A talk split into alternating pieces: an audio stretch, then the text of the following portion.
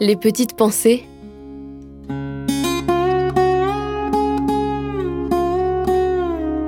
Terroir, héritage et savoir-faire. Les jardins partagés, des lieux pour tous. On a gagné cet appel à projet Cité Fertile.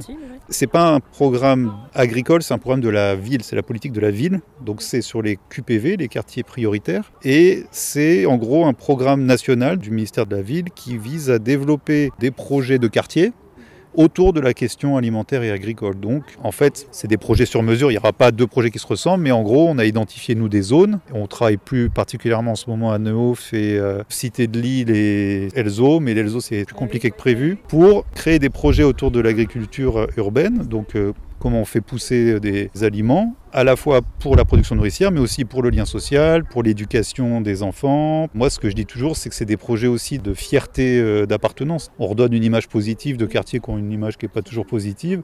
Et là, euh, vous irez plus au Neuf. Euh, vous avez absolument envie de voir ce qui se fait là-bas parce que les gens sont trop balèzes en jardinage.